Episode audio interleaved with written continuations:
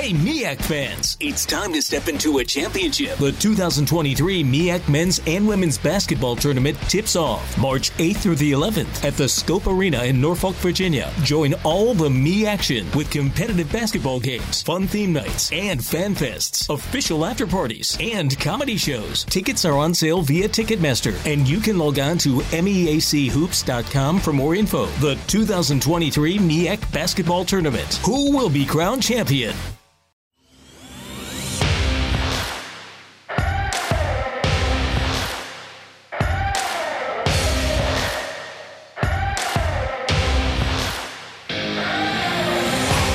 Welcome to the Fantrax Toolshed, a podcast covering all aspects of fantasy baseball to help you win all of your fantasy leagues. From dynasty to prospects to redraft, we got you covered. Now, here are your hosts, Eric Cross and Chris Clegg. All right, fantasy baseball fanatics around the world, welcome to the Toolshed. This is episode 127 of the Fantrax Toolshed with Clegg and Cross, powered by Fantrax and FantraxHQ.com. I'm your host, Eric Cross. Still no Clegg today. He will be back from his little retreat vacation on uh, Monday's episode. But I have two fantastic guests with me today. First, he is the lead prospect analyst and assistant baseball editor for RotoWire, one of the most well respected fantasy players and rankers and analysts in the industry, Mr. James Anderson. James, how are you, sir? I'm great. Uh, really appreciate you having me on. Uh, excited to do this with you guys.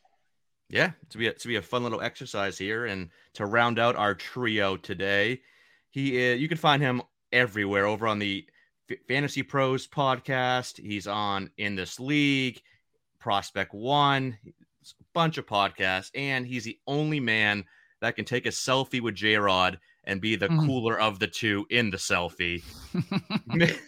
Mr. Chris Welsh. Chris, how's it going, man? that is quite a compliment. I don't think I heard that. I've heard that one before, but that is actually my favorite. Actually, of all the, I've created this new thing I really love of taking selfies with these guys. My favorite is the J Rod of all of them. Yeah, so thank great. you. That That's that might one. actually be one of the best compliments. One of the greatest compliments. You know what? I'm going to put this in. I'm going to let people decide of the top two. One of my favorite compliments of all time was last year. I was at uh, Instructs sometime last year at Instructs over in Texas. And uh, people know my relationship with George Valera. Just over time, I've spent time with him since rookie ball, and I hadn't seen George in quite a long time. Uh, COVID and everything. So I mean, we're probably talking a year and a half. And George comes out of the bus, and this is like you know backfield, backfields. It's hot. It's you know, the end of summer and stuff like that. He immediately sees me and he goes, "Yo, what's up?" And I go, "What's up, man? How you doing?" He's like, "You lost weight." That was the first thing he said. And I was like, wow, you remember me to that point that I was this fat blob before and that I've apparently lost weight in your eyes. And I took that as a huge compliment for you to actually remember me. So George Valera calling me less fat and you saying me being the cooler J Rod, top two favorite baseball uh, moments in my life now. So thank you, Eric.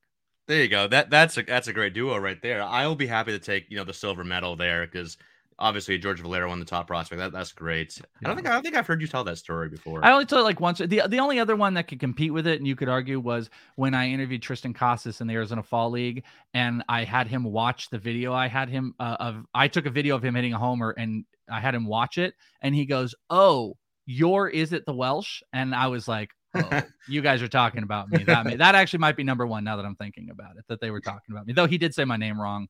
So you know, for every positive, there's a negative. Of course, yeah, that that's great though. I love Triston Casas. Obviously, being a Red Sox fan, hopefully he turns into a stud. But we will we will not be talking hitting prospects today. It'll just be pitching prospects. We are going to do a pitching prospect mock draft here. Uh, Welsh will have the first pick, James second pick, me third pick. We'll snake it and then just get as many picks in as we can in about an hour. Give some quick reasoning behind each pick. So let's just get right into it so we can get as many picks as possible in. So, Mr. Welsh, who you taking number one? Well, you know, I don't. What's funny about this is I don't think it's as easy as it used to be. Uh, I think, oh, you know, over the last couple years, maybe even into last year, like I really think you could look at it and you could go, okay, there's like you know one, maybe two guys. Uh, there's a battle I'm having here with this top pick, and the battle is going with my guy Grayson Rodriguez, who I have as number one. Obviously, the injury is a little bit worried. And there's a guy that will not make it back to me that I'm really curious to take. There's a couple others there, but you know, at the end of the day, I'm, I'm gonna make it easy on myself, and I'm gonna go with uh, Grayson Rodriguez, 22 year old, who obviously is gonna miss some of this time. Uh, been one of the more predominant strikeout pitchers over the last couple years, almost a 13K per nine this year. A beautiful walk range, which I want right around those twos, up to his ground ball rate, and uh, had a two ERA before the injury this past year. I was trying to look, and I didn't quite see it because when you add um, rookie season ball in, it kind of complicates some of the list. But when you're looking at like overall ranks of like K percentage, a beautiful 30 plus K minus walk percentage, which I'm always looking for, uh, and almost 40% K percentage, which centered down just a tiny bit in this year. But you know what? There's two other great ways, and I think you guys are going to be incredibly happy. We are going to encompass the top three pretty easy here. And if you're thinking about over the next five years, there's a part of me that wants to go with maybe the younger arms, but I'll go with the guy that's right there that is elite. Baltimore is doing an incredible job with their preparation. You've got two to three plus pitches, a great mix. Gotta love Grayson Rodriguez. Cross my fingers that I don't get the Tommy John uh, issue going on, oh. but I will take Grayson number one. That that would be terrible. Let's hope let's hope that doesn't happen. Pray to God. Yeah, uh, I mean, I, I think that's that's exactly what I wanted Chris to do there. Um, oh, I, set, you set me up, did you?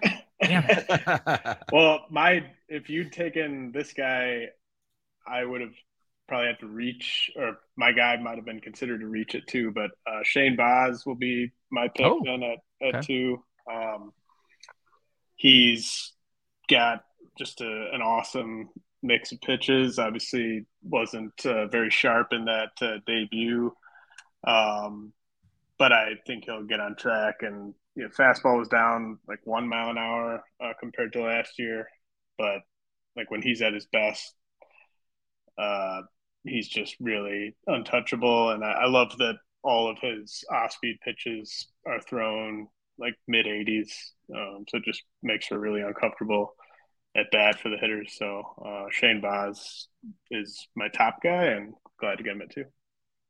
Yeah, no surprises there with the first two. I love Baz. Everything he said he was going to do when I interviewed him back uh, early in the pandemic in 2020, uh, he did. So I am 100% buying the, the improvements last year that we saw from him, and love G. G. Rod's the best guy I've, I've ever seen live. So uh, great first two picks there. I will go with a guy that I've just been enamored with for the last couple years here. He's my number three pitching prospect and closing in on these two quickly. Uh, dealing with a little bit of an injury right now, but Daniel Espino is my pick here at number three. Uh, 18 in the third innings this year, 35 strikeouts, only four walks. He's always had the elite strikeout numbers, and he, like, every year, every level, he seems to be you know making those incremental improvements. Obviously, Cleveland is a pitching factory. He's got the four pitch mix with, you know, at least three above average to plus offerings. Maybe you can even consider the fourth one. The changeups coming along as well. Both breaking balls are very sharp. He's got the electric velocity, improving his, his command and control as well. Uh, kind of sucks. He's dealing a little bit of a, uh, I think it was a lat issue, if I recall. I'd have to look that up, but um, said 35 Ks and 18 in the third innings at double A. Hopefully he's back uh, in the near future here. He continue his dominant streak because I think he's the new number one pitching prospect once Baz graduates, which should be pretty soon here. And then G Rod probably gets pushed off to early next year. But after I love that one. That was I the guy, by the way. That was the one yeah. that I really would give consideration. Like, I think he's one of those guys that, um, you know, if you are talking about like, because the perspective we're taking on this is like, you know, hey, we're starting up a draft right now. These are the investment pitchers we're having in a restart draft, and there's different approaches you could take. Um, in some dynasties, you know, you want your win now. Sometimes you just want the best overall, but that's a guessing game with young pitchers and investments in young pitchers. I think has become more risky and risky as time goes on. That uh, James and I have talked about it like at length, where it's like you know, hey, at the end of the day, you can go with this like 19 year old guy with all this great potential, or you could go with this hot arm 22, 23 year old who's showing really, really great underlining stats. And mm-hmm. maybe you're not going to get the crazy upside, but at the same point, you're, and maybe you will, maybe you will at that point, but maybe they don't have like the pedigree. Um, there's you know some names I can think of. I just don't want to give away for the draft. That it's moving towards that. But Espino yeah. is one of those that I think it's right in that middle line. I'm actually hoping to see. I'm guessing he's going to rehab out here in the complex league. I'd love to see him again, but yeah, uh, that was a guy I gave really big consideration to with the first pick, Eric. Yeah, I, I love Espino. I, I always have. So, so it snakes back to you. I think. I think you get the first pick in the second round, right? Yeah, and this is a tough one. Uh, I got. I'm gonna stick with my rankings here, but it's gonna be hard to pass up Eury Perez. But I will go with George Kirby, who's my number four mm. pitching prospect. You know, debuted so far, looking pretty solid. You know, seven starts with Seattle, 365 ERA, almost a strikeout per inning. Walk rate's only 2.6%. Obviously, always been a plus or better command and control guy. Got the big four pitch mix as well. So I, you know, only a 22.7% K rate right now, which is right around league average. But I expect that to tick up. Maybe he's not a 30 plus percent K rate guy, but you know, 25 to 28%. I could see him settling into that range with a very low walk rate, sub four or five percent. So probably always be one of the top K minus walk rate guys. I uh, love that super high floor, obviously. Like his floor is number three, and I think he could be a, a solid number one as well uh, if if the strikeout stuff ticks up here, which I think it can with the with the stuff that he has. So I will take Kirby here. It sucks to pass on Eury Perez. Obviously, he's the the hot name, but I love the high floor of Kirby. Plus, he's already up. So I'll go Kirby here at four, and that goes back to James at five. I'm actually not going to take the guy that I had ranked uh, first. I'm going to see if he comes back to me, but I I will take uh, Eury Perez here. Um, just to just to kind of see if see what Welsh does uh, at his turn. Um, you think you know me, but you, you don't know what's but, coming. uh, yeah, I, I think I mean everyone knows about Eury. I don't really need to say too much. Just hope that he stays healthy. Uh, I I think it's it's interesting that um, like I, I got asked by at least one person uh, about a month ago if we might see Eury Perez or Michael Harris in the majors this year, and I said unlikely for either. And then Harris got the call, so yeah. like crazier things have happened than Perez debuting this year. But just really hope he can stay healthy and spend most of next year in the, the big league yeah. rotation. I also think like with one of those, it's an interesting question, and I, I know where like that question sparks and where you could ask it. The only thing with Eury is like they they've got they've got arms. They got arms in that organization. And with with those arms specifically, you got to baby. I mean, you got to really let them get those adjustments. Like he's had good numbers this year, but he's had some bumps at double A. He's super, super young. Like I would have probably said if you know gun to my head which one i would have absolutely said michael harris to make up to the majors and we really can't hold anything back but i would be shocked if eury was called up to the majors at this at this point this year. Honestly he feels like one of those guys where you manipulate your super twos and maybe you bring him up like by june next year even though he's probably deserved to come up early. He hasn't dominated dominated his level but he has held up fantastic for his age and stuff mm. like that. But like you said what do we know? What do we know? I would have never guessed that Michael Harris, you know, would have already come up at this point and hit two homers. But I'm very upset that you made that pick. I would have liked it. I'm very curious where you think I'm going to go now because you who you. I have a feeling. I think I know who you think is going to slide, and I'm going to take him. But then I'm going to be disappointed when you're like, "Gotcha, gotcha, Welsh." um, can I uh, can I go? I I kind of took that over. Did you have any more Eury uh, thoughts, Cross or James? No, no, go ahead. All right, so one is I think going to be pretty obvious because I have a snake pick here. I'm going to take Max Meyer. Uh, that's my guy. I really, really love him. Uh, even though the injury, and you know, they've got some injury stuff that's going on here. I guess I should be aware of. But Meyer's one of those guys that I thought could even maybe borderline being one of the top two overall pitching prospects. Uh, he did get a like he had a couple starts at got against him on the back half of this year. He started off fantastic. Uh, his first two or his first three starts, he only gave up two earned runs in that time. He went on a stretch of striking out six or more in five straight. The last two in May, pretty much May kind of clocked over. And his last two starts were atrocious, where he gave up 14 unearned runs. But uh, I've cited this a whole lot. I talked to Nolan Gorman and I asked Nolan Gorman, who's the nastiest pitcher you face? And he instantly said Max Meyer. He, like he instantly went to him. Control, double pitches, which I absolutely love. Fastball, slider. He's got workable everything else. Good command. I love Max Meyer, and I think he is going to absolutely dominate. So that's an easy pick for me. The second pick, which I've actually been honed in on as I was kind of working through where I thought this draft was going to go. There are two guys that I'm looking at this one, I think, might surprise James, and I wonder if this is where he was going to go with my next pick. I'm going to take Gavin Williams with the uh, Guardians. I hate you so much. I thought yeah. I could get him back at my next pick. I hate you so I think, much now. I think you would assume, um, not to talk about a guy that hasn't been drafted, and by the look on James' face, is I didn't get him, so now I'm upset. But uh, you would assume that I would go with Jack Leiter, and I do love Jack Leiter. So I mean to talk about someone that hasn't been drafted, but I'm gonna go with um, the big, big stuff on Gavin Williams right now. Let me pull up his numbers for you on the season uh, because this is also a guy I think that is closer to the majors. He's pushing 23 years old. He's a 1.42 ERA, 72 strikeouts in 50 innings. I've seen him pitch once in complex, big body guy, power fastball, kind of reestablishing his slider. Uh, changeup is, in, I mean, curveball, changeup are both in the plus area. I didn't see the changeup really awesome in um, in instructs when I saw him start, but that looks like that has completely changed in a great pitching organization. So I'm very happy with the start of uh, Grayson Rodriguez, Max Meyer, and Gavin Williams. So that's going to be my first three. All right. Uh, I'm going to take another guy who's in the big leagues. Well, hold on. Did I get you though? Did I get you at all? Uh, Did you no. think that was where I was going to go? Dang it. Well, I didn't know where you were going to go. I just didn't think you were going to go where I was going to go. I can never get James. I can never get James. He's too prepared.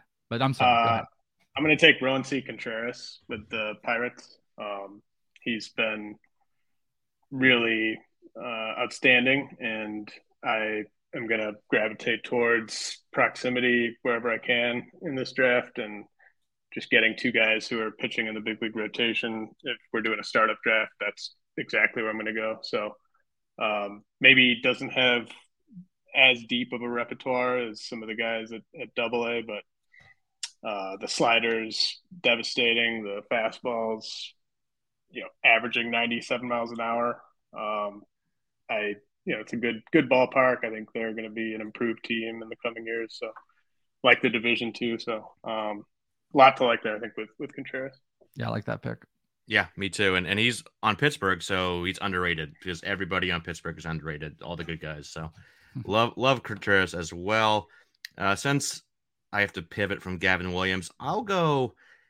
Uh, I almost don't want to do this, but I'll, I'll, go Kyle Harrison from the San Francisco Giants.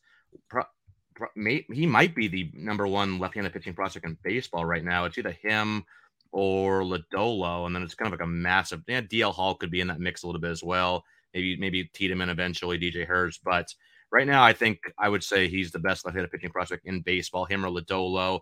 He's another guy that is slowly getting better. He's got the big strikeout stuff.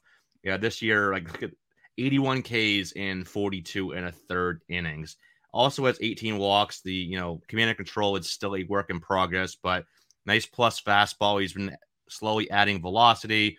Has a ni- nice breaking ball, changeups coming along as well. So um, 20 years old. San Fran's been you know a great pitching org recently. Look at all the guys they've kind of all the careers they've resurrected. So I feel good that he's in that San Fran org. So I think he's going to get the continue to make gains with that command and control as he he's only 20 years old still. So still plenty of time my next one here, I could go multiple ways. I'll I'll stick with the lefties here. I'll go Nick Lodolo. Uh, coming back from an injury soon, but you know the numbers haven't been great in the major leagues as of yet. But you know, he's a, a, guy that has shown pretty solid command and control. You know, dating back to his days at TCU, shown big strikeout stuff in the minor league. So I think he's going to be a, a 25 plus percent K rate guy. The ballpark does kind of give me a little pause, but I think he's going to be good enough to overcome that. And so I think he'll be, you know, maybe even push 30% K rate. I think he's got the stuff for that. Pretty high floor as well, proximity too. So that always helps. So I'll go uh, Kyle Harrison and Nick Lodolo. I think those are picks nine and 10, and back to James. Yeah, you sniped me on Lodolo. I saw um, I saw James's face when that happened. I was like, "Ooh, we got him." I uh, really interesting thing on him quickly. Uh, I saw this from Bobby Nightengale of the Enquirer, uh, but apparently, like if you look at the box score for his first rehab start, uh, apparently it was just a, a bogus um, stat line because they they counted another pitcher in there as well. So um, oh, really? don't don't panic like crazy just because Lodolo's stats in that first rehab start looked terrible. It um, was two and it was actually here. It was the night I was out, uh, but I was out seeing the Dodgers. I was really pissed that I did I didn't know that he had already pitched. It was in um in Goodyear. It was two and one thirds and five earned runs were given up, and that's a great point you bring up because the stat keeping sometimes can be really wild and weird out here. So I hadn't even heard that they had counted another pitcher stats, but he only went two and one thirds because I think uh, the pitch count got a little ahead of where they wanted him to be, so he was taken out, and then obviously they counted somebody else instead of it being just you know run. It was earned runs to him, which it probably shouldn't have been, or they just gave full on stats. Right. That's weird. Yeah, I mean, I, I'm I'm super high on uh, Lodolo. Like, I think he's a great buy low right now. Um, Agreed. Until he comes off the IL. Uh, yep. But I will pivot to uh, Taj Bradley. Oh, um, snipe. he's. Snipe. I mean, you really. It, it's it's really remarkable uh, just how consistently dominant Bradley's been over the past two seasons when it comes to just preventing runs, preventing base runners. Um, like he goes he goes months at a time without giving up like four earned runs in a start and stuff like that. Just really really incredible consistency. Uh, still working on kind of building out that that repertoire, but uh, I just you know another guy that I just kind of want to put in bubble wrap and, and get to the big leagues as soon as possible. Agreed. So I wasn't going to take him with this pick, but like, since I have back to back, that was going to be one of them. So that one, uh, that was a really good snipe. I love, love Taj Bradley. So I'm gonna, I know where I'm gonna go, and the second one might surprise. So I'm gonna take Jack Leiter here. Um, I'm very happy that he's coming back to me. I'm quite a fan of uh of Jack Leiter. This season, I think it's been fine 11K per nine. He's been a little bit walk heavy. The ERA is obviously not there as he adjusts, but I got to see him go up against uh, Vinny Pasquantino and Bobby Witt, which was a really interesting outing. He dominated Pasquantino. He did not dominate Bobby Witt. Bobby Witt had his number in the game. Um, and, and I tweeted about it. You know, he was, I think he hit 98, 99, uh, 97, somewhere in there. He was sitting around 95, 96. He was showing all of his offerings, just three plus pitches. He's famously known, you don't really need to talk about Leiter. He's famously known for where he is with a fastball, but he's got a couple other pitches that were getting swing and misses. Literally in that game, the only person that was touching up on him was Bobby Witt. So this is not, I'm not making a pick. I would say that is very statistically pushing for this season. I think there's guys that are more warranted, but I think this is kind of a long term pick. This is already a guy at um isn't he at double? There's already a guy at double A who, you know, in his first career start with their first career run where he wasn't pitching last year. I'm not overtly worried about it because this is two to three plus pitches and the fastball is absolutely elite with a really great repeatable delivery. Um, I this season's stats don't really get me too much, and this is double A pitcher that I think has top overall pitcher uh, ability. So this is a pretty easy one for me.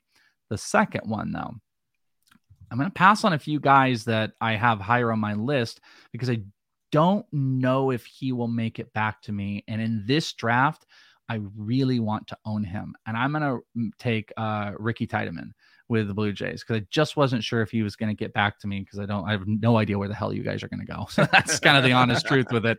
Uh because uh, we're starting to get into that range where things are becoming a little bit more of a crapshoot. And this is, I think, my first sub 20 uh, year old pitcher, and I really love what he's done this year. 127 ERA, 77 strikeouts in 49 innings. He's got a sub one whip, a sub 0.75 whip, uh, actually. Um, a 1.37 walk per nine, which gets me super excited. Also, the ERA, which is uh, like in, if you want to take the advancement, so he started in A ball, came up to high A. He's a better ERA in high A right now, short sample sizes. It's a 0.46, but even his XFIP is still in a 2 to 8 range. He's shown himself to be an elite elite strikeout pitcher, which gets me super excited about him. I mean, we're talking like top of the world type of um, strikeout pitcher. The problem is he's got to maintain the walks because it's not, you, you know, we've seen that before, Luis Medina, and he never worked out and it's never really gotten ahead of himself. But you know, uh, power, power, fastball, change up slider to get your strikeouts. He's got a continuous command. He can't walk guys, but I think this could be the premier strikeout pitcher in all of baseball. I love his delivery. I actually get like little Shane McClanahan vibe sometimes. I feel like when Ooh. I watch him.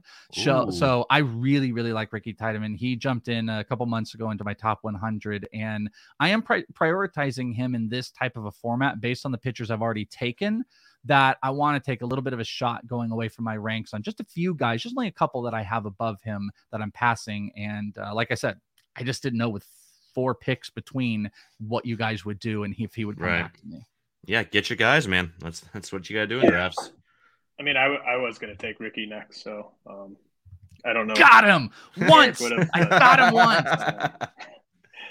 yeah, so that I mean, I honestly was kind of almost surprised he was still there, just given how dominant he's been. But um, yeah, I, I think he's he was in my top ten on my kind of cheat sheet for this project. Um, Isn't it funny? Did you guys? Can I uh, ask real quick?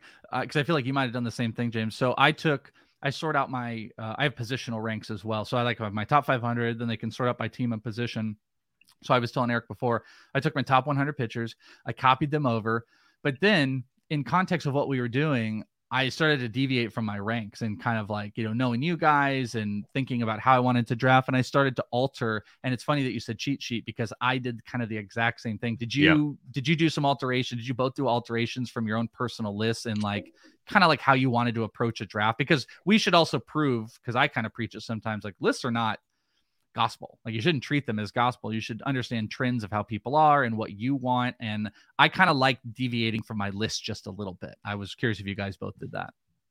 Yeah, a little, yeah. a little bit. It's just knowing you guys, and we, you know, we've done similar projects like this before, so I think we all have a good or a rough idea of how each of us likes to go. So yeah, yeah, I, I, I have deviated a little bit from mine too. I mean, I, it's over two weeks since my last update, so I great point too. Yeah. re-ranked the top like I re I ranked like 40 pitchers from scratch basically for this. So um uh so much just so much changes, especially on the pitching side. Guys are getting hurt, guys are just right you know struggling for whatever reason. Um and then in the case of I'm I'm up, right? Or no? Yeah, you're up. No, yeah, it's, yeah, uh, you. Yeah, I am up. Okay. Um, yeah. Mm-hmm. So I, I, was going to take uh, Gavin Stone uh, with the Dodgers, um, who I just uh, really kind of he he sparked my interest last year by what he was doing at, at high A and uh, has been uh, even better uh, this year. Obviously, already got the, the, bump to double A. Had a 13 strikeout game uh, two times ago. Um, the changeup is obviously awesome. That's kind of his money pitch, but mid 90s fastball. Um, I like uh, I like the team context. Obviously, there are a lot of arms in that org, but I think he's pitching the best of all those arms, and I think he has fewer uh, relief risk uh, aspects to the profile than a couple of the arms in that system. So, um, very bullish on Stone. I think he's going to finish the year as a consensus top ten pitching prospect. Yeah, he, he's definitely been killing it this year, and it's really brought up the question like who is the top pitching prospect in that org? Because it was kind of been Bobby Miller for a while and then you know Pepiot and Knack and some others have been there and now it's like Stone's right up there. So uh, yeah. That organization's stupid, by the way. I mean, I like what a glut of riches where it's right. like, oh yeah, by the way, remember Bobby Miller and and Landon Knack, and and then and then you're looking down at the bottom and you're like, oh, yeah, Gavin Stone and Maddux Bruns. I mean, it's um, it's really unfair how well they if they can they can only fully develop, and and that's the other thing. I was about to say if they can only develop the hitters to be elite. The problem is is they can take these just wash dudes and they become guy, Edwin Rios is a guy uh, yep. and the next Max Muncy and and they've got you know the vein of like the Michael Busches out there and you know not to mention obviously Miguel Vargas might be the most exciting of them. Um, the Dodgers are un, unfair from top to bottom. Um, but interesting uh, Gavin Stone pick because you and James, you always love your Dodger pitchers too because you had uh, I still got Knack in this. You love Knack, and uh, it's interesting. I I don't think I realized Gavin Stone had jumped Knack and both Bobby Miller for you. That's a big jump. Love it. Yeah, I I care so much about like a pitcher's last like seven or eight starts. Uh, like I I do not like if a guy's not throwing strikes or a guy's just not going deep into starts. Like I don't have much patience for that. I just think um, yeah. the value of pitching prospects is just changing very rapidly, and mm. Gavin Stone's been uh, it's not Pretty it's not been a bumpy road at all this season for him. Yeah, yeah, good point. Yeah, absolutely. All right, so back to me for two. We'll take a quick break uh, in the middle of these two picks to get the ad in. Uh, first, of my two picks, I will go. I'll go a little hometown guy here. I'll go Brayan Bello, who I saw a few times, uh, a couple times last year, once this year, and he just looked really good in all three of those live looks. He works so quickly, which I, I love. Like he just gets the ball, gets the side, and he's going. Uh, three pitch mix, fastball, sits mid uh, mid 90s, was topping out around 98. Uh, can I think he's hit 99 at times as well. Really tight sliders, like a gyro slider, uh, at least above average pitch, and then his changeup's easily plus. A lot of depth on that chain. Uh, some fade, but more depth on it than fade. And he, it's really hard to score that pitch up. And same thing with the slider. He he sequences very well. Pretty solid. He's at, at least average, probably above average command and control guy as well. He's up to uh, AAA now, and he's just as good in AAA as he did in AA. Overall, 247 ERA, whip is one on the nose, 84 Ks in 62 innings. So probably see him maybe by the All Star break. I think you know Red Sox rotation is a little uh you know a little hamstrung right now, so maybe you see him up, or maybe it could be Winckowski or or Seabold, who knows? But definitely think we see Bello at some point this year, and I love his long term outlook. Take a quick break here, come back on the other side, and keep going. It's been really fun, so don't go anywhere. We'll be right back.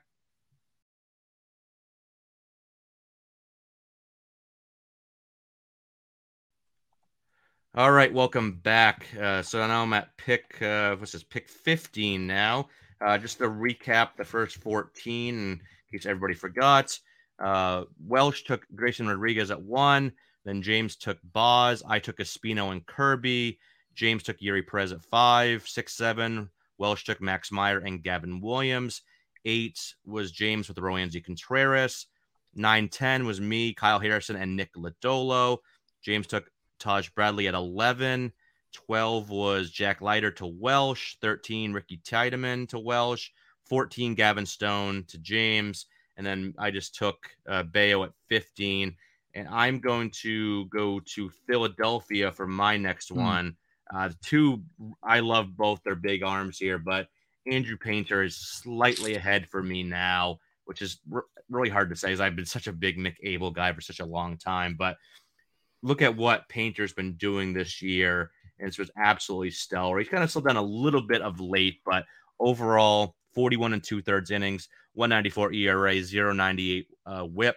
73 strikeouts in just 41 and two thirds innings up to high A now as a 19 year old big six seven guy, big fastball, the nice downhill plane, mixes in a trio of secondaries, none of which really stand out, but I think they all could be above average or better in time. And he's shown, you know, the command and control, as with any young guy his age, especially those bigger guys, is still a work in progress, but he's got the strikeout stuff.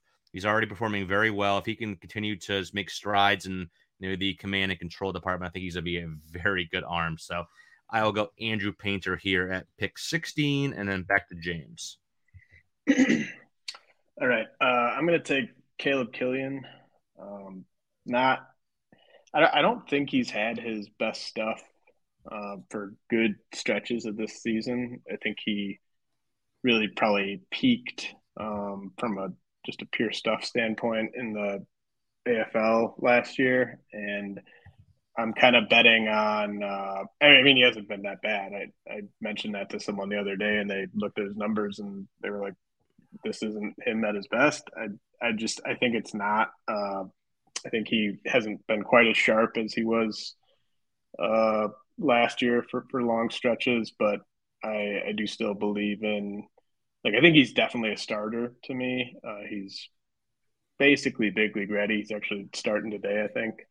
Um, and I mean, there are some guys with maybe more electric stuff on the board, but I'm still gravitating towards proximity for the most part. And I, I believed on believed in Killian before the season, and um, you know, it's it's nice being in that division. It's nice just having no real roadblocks into the rotation. Yeah, for sure. And it's kind of funny. It goes to show how much values can change. Just look at the Cubs org with pitching prospects. You know, go two years ago, you know, Brailyn Marquez was the guy, and Killian wasn't even on anyone's radar, I don't think, you know, two, three years ago. And now Marquez is an afterthought, and Killian's a guy that's a top 100 prospect, and you know making his uh, second career start today. So yeah, it's just funny how yeah, obviously two years is a pretty big time, but it's how values can change so quickly and, and huge swings. Like I don't even think Marquez is a top 500 overall prospect anymore, and you know Killian's top 100. So that's how quickly things can change, especially with pitching prospects. Ooh, all right. This is opening up a little bit. Uh, I did want pay. By the way, I want to point out this is where the draft is going to get really interesting. This is where things are going to like really alter. I think everybody could probably make some pretty good guesses on where we were. I really feel like it's going to open up. So I'm to go with this is kind of the last of maybe like a really top tier. Well, there still are, but um, either way, I felt like this guy fell. And I guess I'm to double down on Baltimore Orioles. I'm to go with DL Hall. Uh, I'm to take DL Hall who I'm actually surprised. I guess that he's still here. 23 uh, year old, 370 ERA this year. Great strikeout numbers as he uh, usually does. I mean, this is the um, let's see, in 2021, he had a 15, almost 16K per nine. He's maintained about a 14K per nine uh, throughout this whole year. He's got a couple starts at like uh, like one start in high A, one start in double A. Uh, the walks are always the problem that you kind of have to watch with him in triple A so far this year. He's at a five walk per nine, which is not great. Left on base percentage, a little something to be had, but four ERA with an XFIP that's actually closer to three. Uh, again, this is kind of my trend. This is an elite strikeout guy who's got nutty stuff. I mean, can touch a hundred, lots of movement. The organization does fantastic things. Also, something stupidly as you want to consider it, I really love the idea that you know Grayson Rodriguez and DL Hall that I both have now get to go up to an organization and play with a catcher that they've grown with. And as Grayson yeah. says, you know, Adley is the best catcher that he's ever seen. And this is a guy know, who knows how to maximize these guys and calls games. DL Hall's really interesting path the last couple years. It's some personal stuff that's been out there.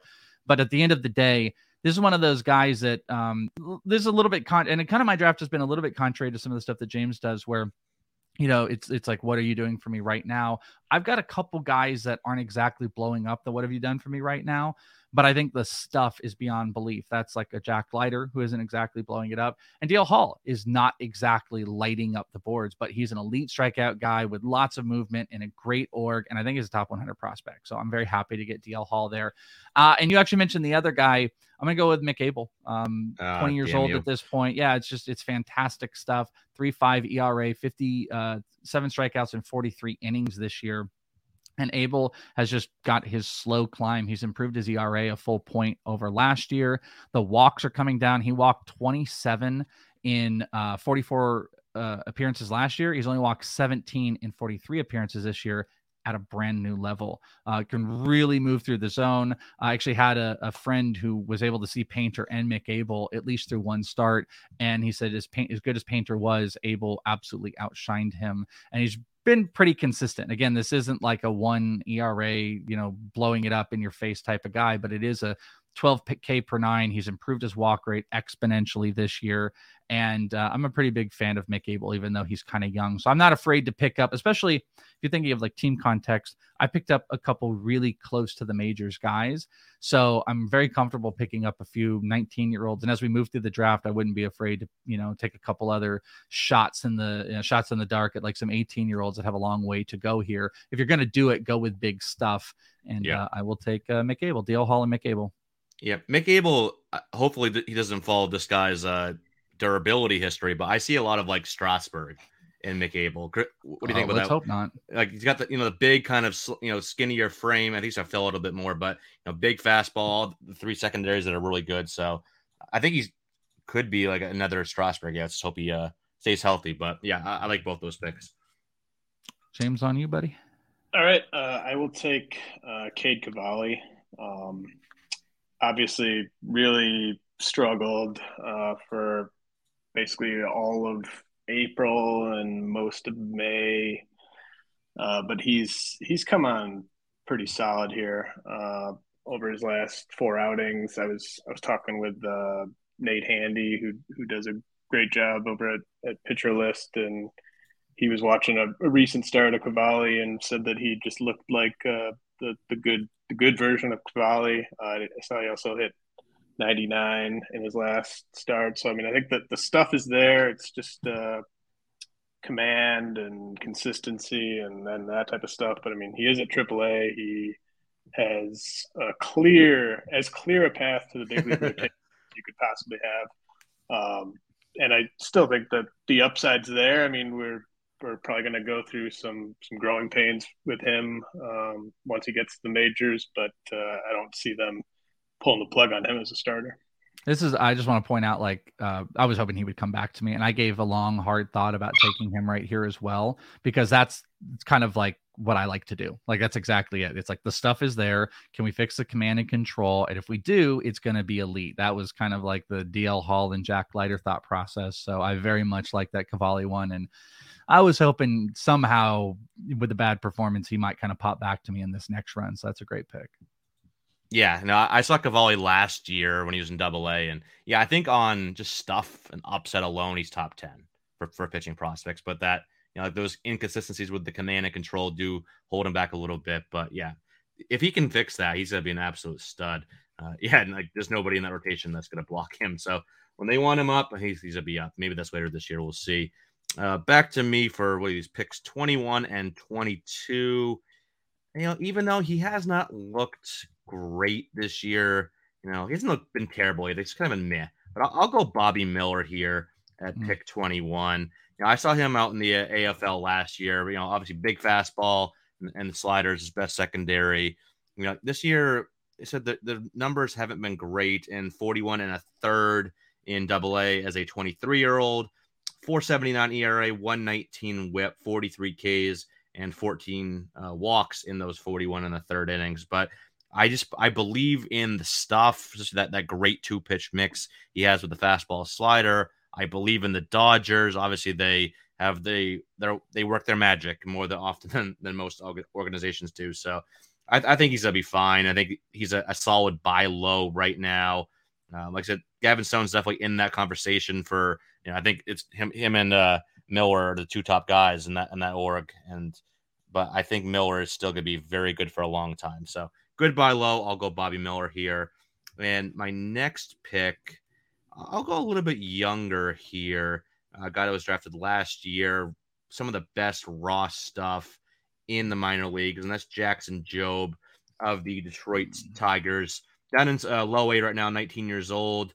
You know, 391 ERA, 138 whip in 25 and a third, 29 Ks and 13 walks. But you know, and he's he was one of the you know you know least polished or experienced arms from that draft class. But like I said, the, the, the raw stuff is just so damn good. You know, 6'2, 190, got the big fastball, big slider. You know, changeup looks pretty damn good as well. And he, and he mixes in a pretty solid curveball. So he's already shown a good feel for, you know, for spinning a breaking ball, good feel for his changeup. I love seeing, you know, young pitchers like that that have a good feel for their changeup already. And yeah, just just have that exponential gains with the command and control as he gets older. You know, he was a, a, top five pick for a reason. You know, Detroit's had some pretty. Yeah, I guess I don't know. Mize and uh, Manning was the, kind of the jury still out on the two of them, but you know they did wonders with Tarik Skubal and just with all the raw stuff that Jobe has. I think if he can just add more polish and the command goes up, I think he's gonna be a, a frontline guy. So I will go Jobe here and back to James. All right, I'm going to take another uh, Tigers pitching prospect and take uh, Reese Olson. Ooh. Um, mm. He's just, I mean, his his stuff is is really really good. Uh, I think he's kind of a, a late bloomer just in terms of putting it all together, start to start, um, throwing strikes, locating his pitches, sequencing his pitches, but it seems to just really all be clicking right now. Uh, I uh, would not be surprised if he got promoted to AAA here in, in a week or two. Uh, just doesn't really seem like there's much left for him to do at Double A, and uh, really nice job by the the Tigers uh, getting him um, from Milwaukee. Um, I think that was for a reliever, and I'm drawing a blank on who that was that was for, but uh, they didn't they didn't give up much to get Reese Olson from from the Brewers. So um, I I think he's trending towards being a top 100 guy for me on the, the next update.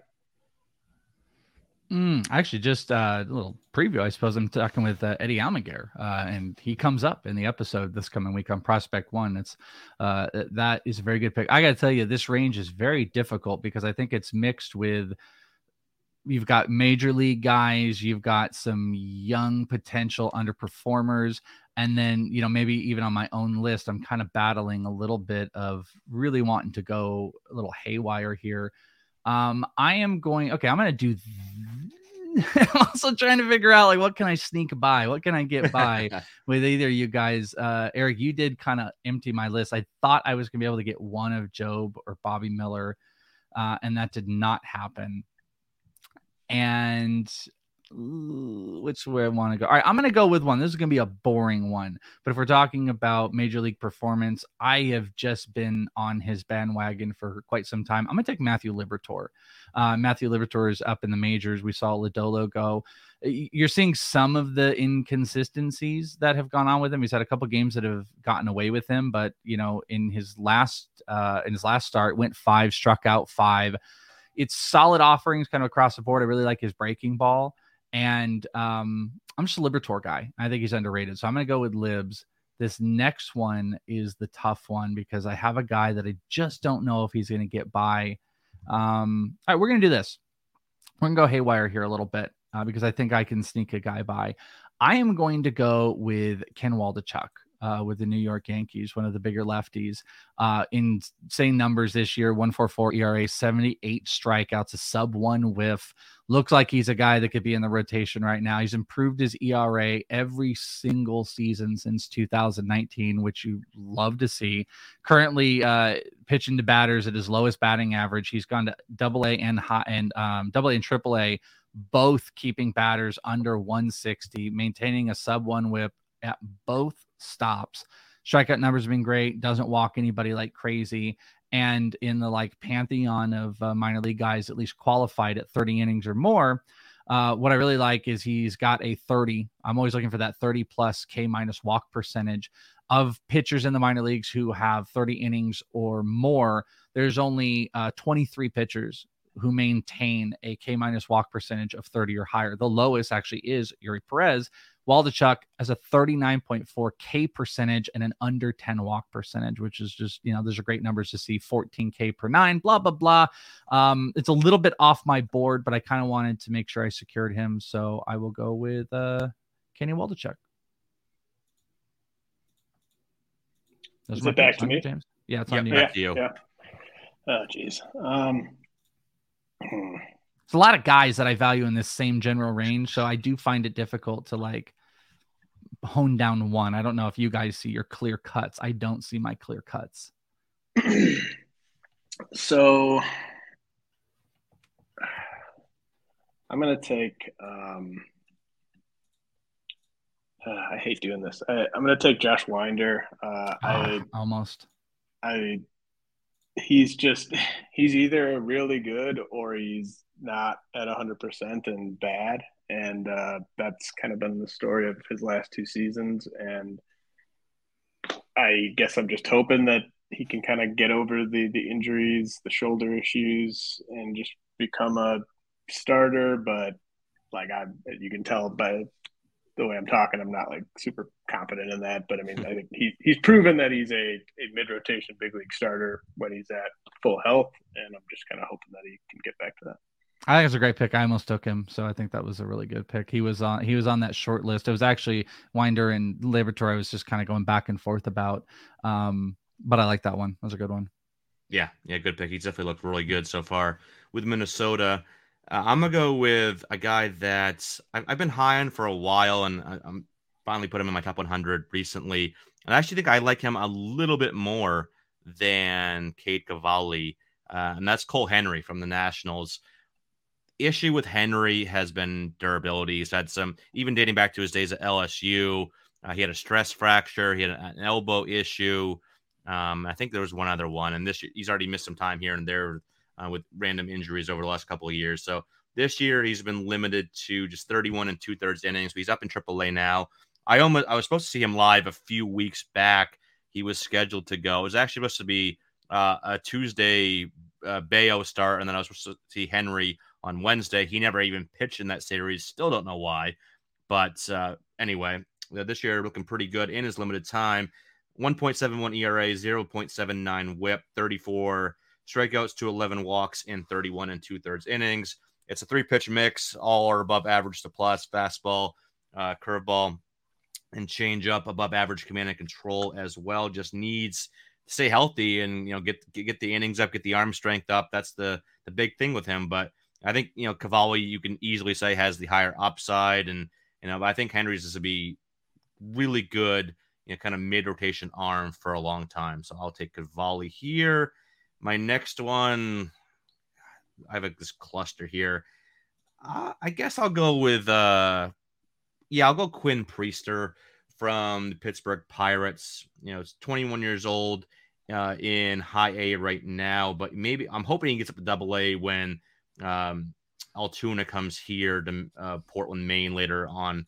I think later on in June, maybe early July. So I'm hoping he gets the bump up so I can see a start of his. You know, he's 6'3, really strong frame, you know, big fastball curveball combination, also mixes in a slider and a changeup as well. The, the K numbers haven't been great, you know, haven't been really as high as you would expect from someone with his stuff. But, you know, and this year he's been really limited, only five and two thirds innings this year, dealing with an injury. But uh, I think he's a good buy low right now because I think you look at the stats and maybe people think that maybe he's not quite as good as as advertised, but the stuff's there. You know, Chris Clegg saw him.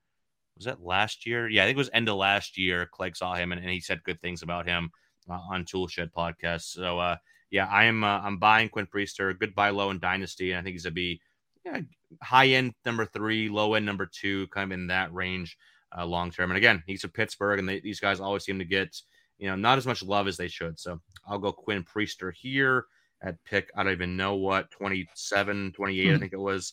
Uh, all right, back to James. All right, I'm going to take another Pirates arm and go with Mike Burrows, who was uh, just promoted to AAA last night, I believe. Um, he's just been outstanding uh, past couple seasons. Um, you know, obviously building up to you know 100 innings i think would be a pretty good accomplishment this season for him but uh, he's he's knocking on the door. Uh, that's another rotation that's pretty easy to get into. Uh, i mean they started bryce wilson again um, for for goodness sakes. So um, burrows burrows is uh, pretty underrated i think. Um, I think he's he's a guy that you actually might even be able to pick up in, in some dynasty leagues yeah, he, he's one that I fully admit after like doing my rankings, and I'm like, right, I had ranked Burrows too low. Yeah, he's definitely been very impressive. And yeah, Pittsburgh, not that hard. Like you said, Bryce Wilson was how many? I think he made what seven, eight starts for them this year, which is seven or eight too many. So yeah, be fun to see Burrows up pretty soon. All right, friends. Um, this list is, like I said, it's very big, and there's so many different directions you can go. Uh, this is a guy was I, I kind of feel like maybe keep going. Might not even be drafted because if, if we all are also looking at performance this year, it's not the greatest. But uh, I'm to go with Blake Walston. I'm to homer out a little bit with the Arizona Diamondbacks. This is something um, I find really interesting about Blake Walston. I, I, would also point out, you know, big fastball, um, you know, that he can push in there like mid 90. I say big as in not he's like not a high 90s guy, but just, you know, a good setup because he's got this like really, really good tight curveball that he pops in there. Um, slider changeup, four, four pitch guy. I think he can get to three of them pretty easy. His results have been kind of wonky, but check this out. He's given up 29 earned runs this year, which I think accumulates to 11 starts. 20 of those runs came from the month of May in four starts. 20 of those 29 runs came from this really bad stretch he had in May. Um, he had uh, uh, absolutely blown up ERA, just disappeared. Oh, yeah, 12 ERA in the month of May. In April, through four starts, he had a 2.55 ERA striking out 27 over 17. You like to see that, only seven walks. Now in June, through three starts, he's kind of at it again, though the strikeouts have come back down a little bit. So I think you what you're seeing is you're seeing a guy on the fly readjusting from a really bad month. He's stop he's trying to stop strikeout guys so bad. And he's got a 2.1 one two ERA this month. He's only given up 14 uh, total earned runs. It's a little bit more walk heavy, but the stuff is just big. I love the curveball. Uh, the results aren't quite there, but I'd like to get Walston. And then uh, I'm battling between a few other guys. I'm going to go with this one, even though I think he's a little bit older for the level. Give me Bryce Miller with the uh the Seattle Mariners. I really really like Bryce Miller's stuff. He's gone A ball and high A both with sub 2 ERAs. He only had one start in A uh, by the way in the Cal League, but it's essentially all been in high A, a 183 ERA, 71 strikeouts over 50 innings, sub 1 whip. It's big stuff. He's a really, really smart guy. Lots of movement. Um, I think you've heard Jeff Ponce talk about him back in his days with A and M. And this is just a school of really great pitchers. And I realize I took him over Emerson Hancock. And, you know, Hancock is solid and he's coming back into his own with a lot of injury issues. I think this is one of those few guys that I probably give the pass to that he is older for the level because I think he's gonna I think by July he's going to be at double A and you might be looking at a guy that can potentially push rotation for next year. This is a this is a three level guy year for sure and I think he starts at least at high A ne- or at double A next year if not triple A. So I'm going to take uh, Bryce Miller with Walston.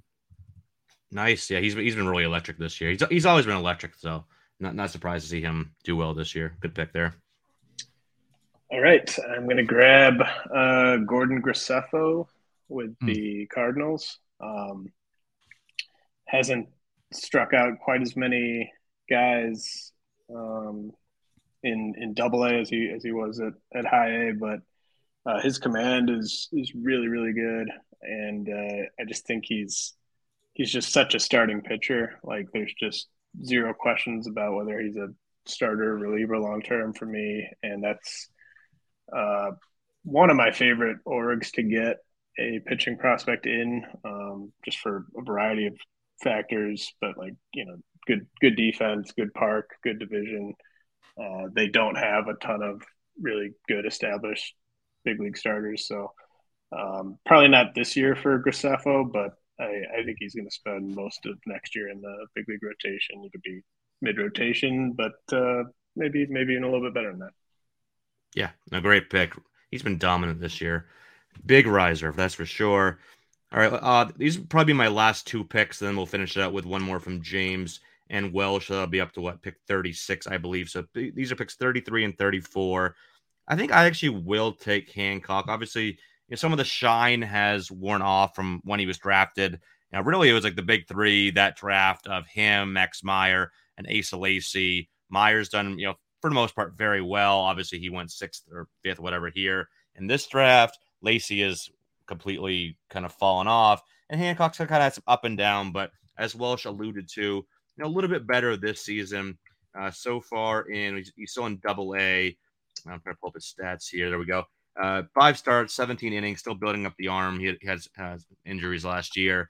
17 innings, five walks, 18 Ks, 265 ERA, and a one whip. Know, he's got the plus fastball velocity, but the command of the fastball has really kind of waned since his uh, peak days at Georgia. A really good changeup, two solid breaking balls as well. So I'm I'm still a Hancock guy. I think he's a good buy low in Dynasty right now. I, I do think he's better than what he's shown uh, so far. And I said he's looking a bit better this year uh, than he did last year. So I'll go Hancock. Then I'll go uh, a little younger here. Actually, I guess he's not too much younger. Uh, he actually is. How old is he? Uh, 21 and a half years old. He's a little bit older than I thought he was, but I'll go uh, DJ Herz, lefty uh, from the Chicago Cubs, who's a guy that just absolutely strikes out everything that moves. In 43 innings this year at high A, 209 ERA, 107 whip, 65 Ks in 43 innings. You know, he's got a uh, really good fastball, mid 90s, good changeup, you know, solid improving breaking ball as well. Big thing with him though is you know the walks have always been a bit high. This year, get 24 walks in 43 innings. That'll have to you know come down obviously, but I think he's a guy that has multiple paths to success at the major league level. I think he could be a really high strikeout number three type of guy in the rotation if he improves the control, or he, maybe he can be a, a lockdown back end bullpen arm with that two pitch uh, two pitch mix. So we'll see. But I like the upside. Still still kind of young. Um, so I will round out my picks here with DJ Herz. Back to James for his last pick. Oh man, um, I'm deciding between two just super boring guys. Um, maybe I should just take like a. I haven't taken a single. Yeah, get wild, get crazy. Low level upside guy, really. Um, take, just take Royber and just get it over with. No, I wouldn't do that. um, well, okay. I, uh, oh, I wanted so, to guess. I wanted to guess who you're gonna. Can I guess? Um, no. I, I haven't. I'll never. I don't think decided, I'll ever guess. I haven't even decided where I'm going to go. Um, but I, oh man, pitching prospects. There's a lot of them I'd like to take here. Uh, there's a lot. I I do want to point out. Had I been paying attention to the clock, I might have actually done something a little bit different than when I did with my last picks. Knowing if I only had one, I probably with my last two would have taken some bigger shots. Like I like Walston a lot and everything, but I would have taken some bigger shots because we're leaving some we're leaving some guys on the board here. Yeah, you know what? I'm gonna take uh, Tink Hence. Um, Ooh, I like I, it. I if assuming this was like a startup dynasty league, I would fully expect to trade Tink Hence before he got to the big leagues. But um, like on his on his current trajectory, I could see him just being a extremely trendy guy in in like a year uh, from now, and um, he's looked really, really good uh, so far this season. Uh, there were some boring guys like uh, J.P. Sears and Kyle Muller. I was eyeing up um, that Definitely I boring. might technically want over Hence if I were contending in a dynasty league, but um, just to just to make it more fun, I'll take Tink Hence. So if I'm the last pick, I gotta tell you, I'm actually gonna go with a boring guy because I just I wanted to secure him. But I gotta tell you, like Andrew Abbott was going to be one of my picks. Uh, Maddux Bruns, I was looking at. Wilmer Flores was another guy that I really, really interested in. Uh, even some lack of performance guys out there like Chase Petty. Uh, I mean, Peyton Battenfield is doing it. All those guys are on the board. Um, I'm going to go with Cody Morris, though, who hasn't pitched this year. And this will make the prospect one uh, GroupMe rooms happy with Cody Morris, who put up nuts numbers last year. Did I love three level movement? Went all the way up to AAA last year. He had a 1.62 ERA, 93 strikeouts in 61 innings, and I kind of see him as like my Josh Winder. You know, he's older, 25 years old. He's coming back from injury. He should be rehabbing pretty soon. This is a guy that you could throw into a really great rotation right now. Uh, lots of spin uh, good fastball, but just you know, lots of spin that he's going to put on uh, a bevy of pitches. He's just a good pick. Um, I, I guess I went the boring route when there were multiple other guys on the board, but I took a lot of my shots early. But that's why I was saying since I'm the last pick, there's just a, a, handful of great guys. Gunnar Hoglund is another one I talked to you, Eric, before the show. Like, hasn't yeah. done anything coming off of injury, but I think he's top 50 worthy. So we could have kept going. We could have kept going. We could have. The, the one guy that I kind of wish I had taken, he's kind of like uh, my version of Hoglund for you, and these two are actually very close to my rankings. I've been a huge Matt Allen guy for a while. I think if he was yeah, healthy, sure. this is a guy that uh, probably would have been taken much higher in this. I think he's like a top 10 pitching prospect on upside alone. But this is it's been an hour, so we'll call it up here. Uh, before we go, uh, both of you, thanks for coming on. Obviously, huge amount of respect for both of your works. Obviously, if if you people out there aren't following these two gentlemen, then I don't even know what you're doing. Chris is at, is it the Welsh? James at Real Jr. Anderson. Just quickly, guys, uh, just plug all, all your all the great work you guys are doing. Uh, Chris, you first. Well, if you love Carlos Collazo, uh, just listen to James or I. It's a Carl. I'm actually we were James and I were both disappointed that Eric didn't have Colazo on this podcast because he should have. We were James and I just laughingly both booked uh, Carlos like in the same week period. So I think a lot of good turn that you should have in there. I've been doing two prospect ones a week. Um, Monday slash Tuesday has been a draft episode, and the Friday one is a uh, is just a prospect talk. I got Eddie Almengar on Friday, Joe Doyle from Prospects Live on Monday, and you know that goes with Jim Callis and that goes with Carlos Collazo that I've had. I'm gonna, you know, you guys are gonna be on the coming episodes as we prepare. And in this league.com is a Patreon if you guys want to check out my top 500 list, dynasty list ranks for draft, all that type of stuff. P1 ADPs we're going to be starting back up in July if you want to see an ADP system for prospects. So, uh, is it the Welsh and in this league.com is a place to check stuff out. Awesome. James, how about you? Uh, just go to rotowire.com slash try, uh, get a free trial. And um, I am basically fully focused on uh, the draft right now. I'll be putting up like a top 50 or so big board with a brief uh, analysis on my top 50 draft prospects uh, before the draft. And uh, also might do an article just kind of pinpointing some complex level uh, guys to go pick up uh, that kind of thing. But um, yeah just follow me uh, at real jr anderson. And uh, really enjoyed this guys. Thanks for having me that's fun. That's fun dude. Awesome stuff of course from both of these gentlemen. Check out all their stuff. Rotowire in this league prospect one rankings you name it these guys do it two of the most well respected people in this industry Thanks for coming on, guys. This was a lot of fun. That's going to wrap us up. Thank you to all the listeners for tuning in again this episode. We hope you enjoyed it. You can follow Chris and I on Twitter at I am at Eric Cross 04, Chris at RotoClegg, and our show is at Fantrax Toolshed. And check out all of our written work at Fantrax HQ, Fantasy Pros, or over on our Patreon, of course. And join us again next time for more fantasy baseball and prospect talk. But until then, everyone take care.